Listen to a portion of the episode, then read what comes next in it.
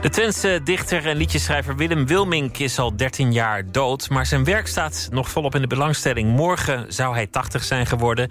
En morgen verschijnt ook het boek Visite uit de Hemel. Waarin programmamaker en kenner van het Nederlands amusement Jacques Kleuters. zijn herinneringen aan Wilmink heeft opgeschreven. Hij kreeg nog les van Wilmink aan de Universiteit van Amsterdam. Was collega aan de Kleinkunstacademie. En is tot aan zijn dood met hem in contact gebleven.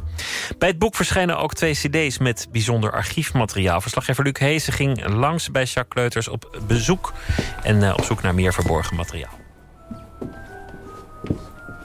Ik volg Jacques Kleuters de trap op in zijn woning aan het water in Amsterdam Oud-Zuid.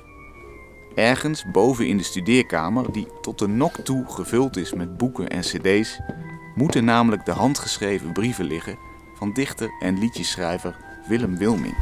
Even kijken. Dat is allemaal muziek, die andere kast. Kleuters noemt de brieven in het boekje Visite uit de Hemel, waarin hij herinneringen ophaalt aan Wilmink.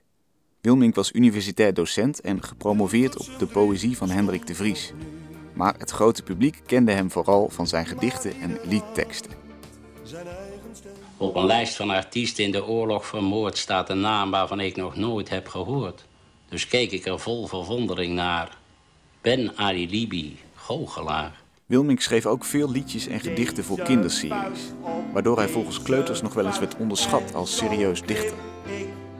Hij kon dingen vertellen voor geleerden en voor kinderen tegelijkertijd. En uh, dat was geen kinderachtige man. Dat was een, was een hele interessante, intelligente en gevoelige man. Melancholieke man en uh, iemand die zijn leven in gedichten kon vertalen. Echtpaar in de trein voor Wopke.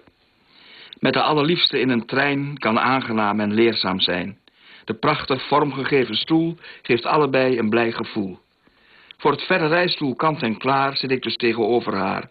De trein maakt zijn vertrouwd geluid en zij rijdt voor, ik achteruit. We zien dezelfde dingen wel, maar ik heel traag en zij heel snel.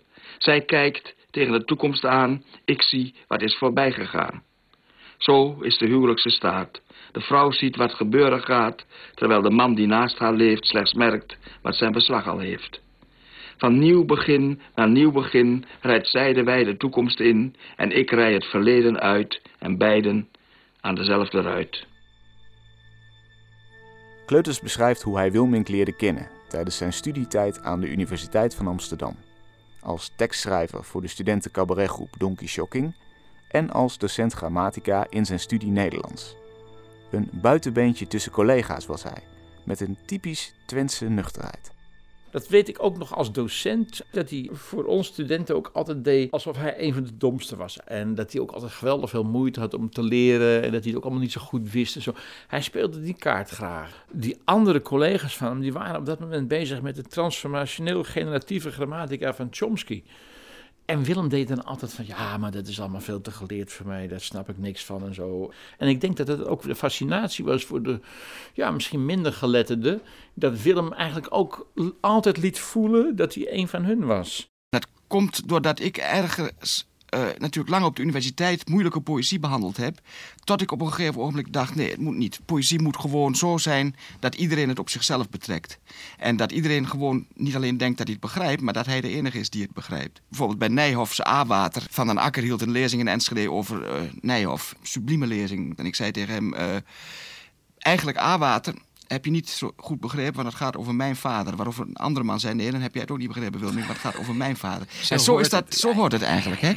Dat zo'n gedicht min of meer als een spiegel functioneert. Even kijken, deze waar is niet. Deze hele kast staat vol met liedjes, Nederlandstalige uh, liedjes.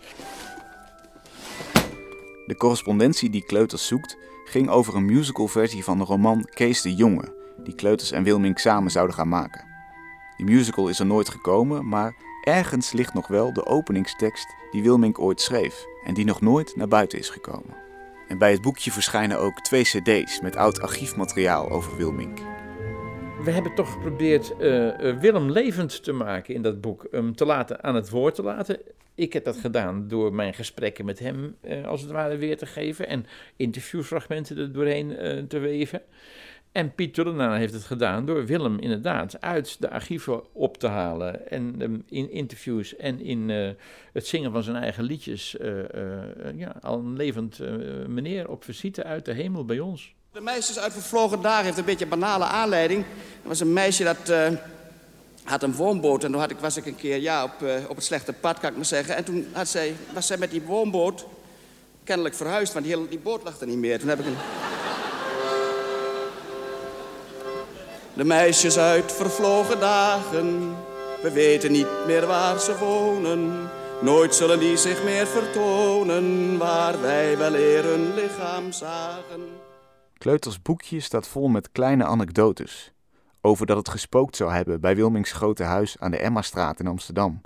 Over het meisje waar hij na zijn gestrande huwelijk mee had gescharreld. En over zijn nieuwe gebit, dat te danken was aan de verkoop van een singeltje. In die tijd had je dus singeltjes, 45 toerenplaatjes. En op de ene kant stond Suzanne, en dat stond dus op de hitparade. Maar de achterkant was Adieu Café van Willem.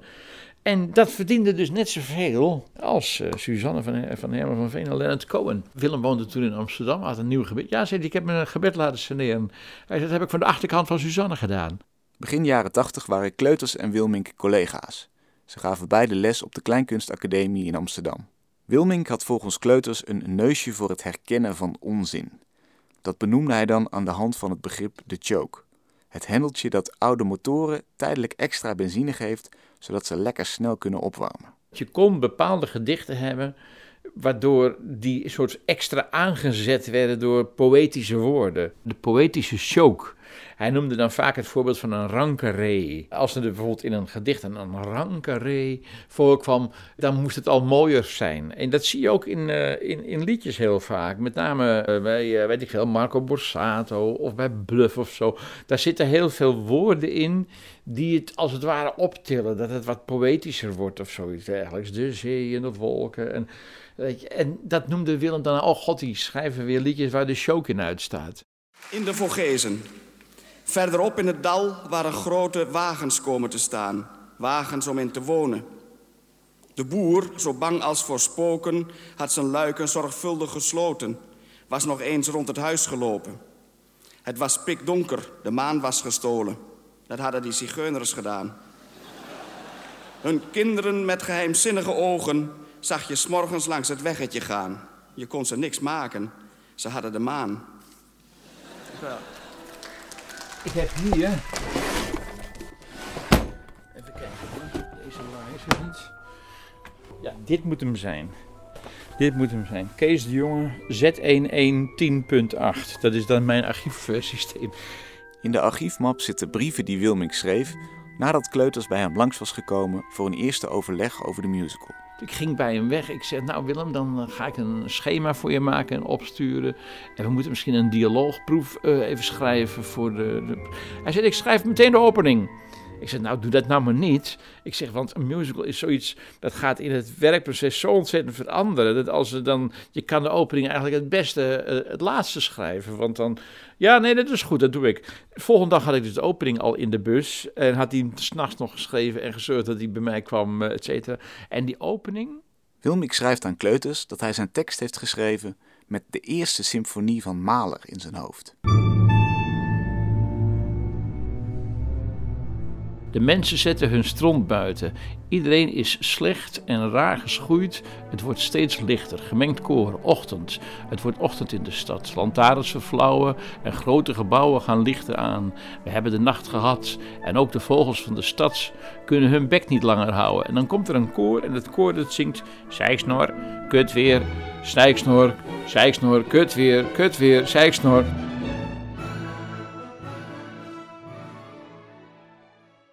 In die tijd dat uh, Willem weer in de Javastraat woonde, uh, in Enschede, toen werd hij ziek. En toen werd hij eigenlijk wat minder toegankelijk voor ons in het Westen.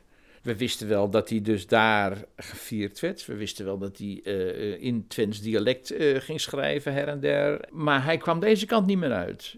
En uh, je weet natuurlijk dat uh, Enschede Amsterdam is veel dichter en korter dan Amsterdam Enschede. Als hij een schitterend gedicht schrijft over, over, over, over Enschede of zo. Ik denk, ja, we kennen Enschede niet, dus het zal wel. Hij werd toch steeds lokaler, zeg maar. Nee, ik wou hier nooit meer weg. Want ik, uh, ik ben weer komen wonen in de straat waar ik ook geboren en getogen ben. Ik woon nu schuin tegenover mijn lagere school, die je hier uit het raam kunt zien. En ik vind dat heel leuk om op die manier alles rond te maken. De mensen kijken hier ook wat anders tegen de dingen aan. Ik vind dat ze wat, uh, wat de Engelsen noemen understatement hebben. Dat is, dat is geen woord voor het Nederlands, maar dat is een tegendeel van overdrijving. De onderdrijving, zeg maar. Hè. Het uh, gaat hier zijn gang allemaal wel een beetje. Ze zeggen, ach, het wordt toch nooit eerder Pinksteren.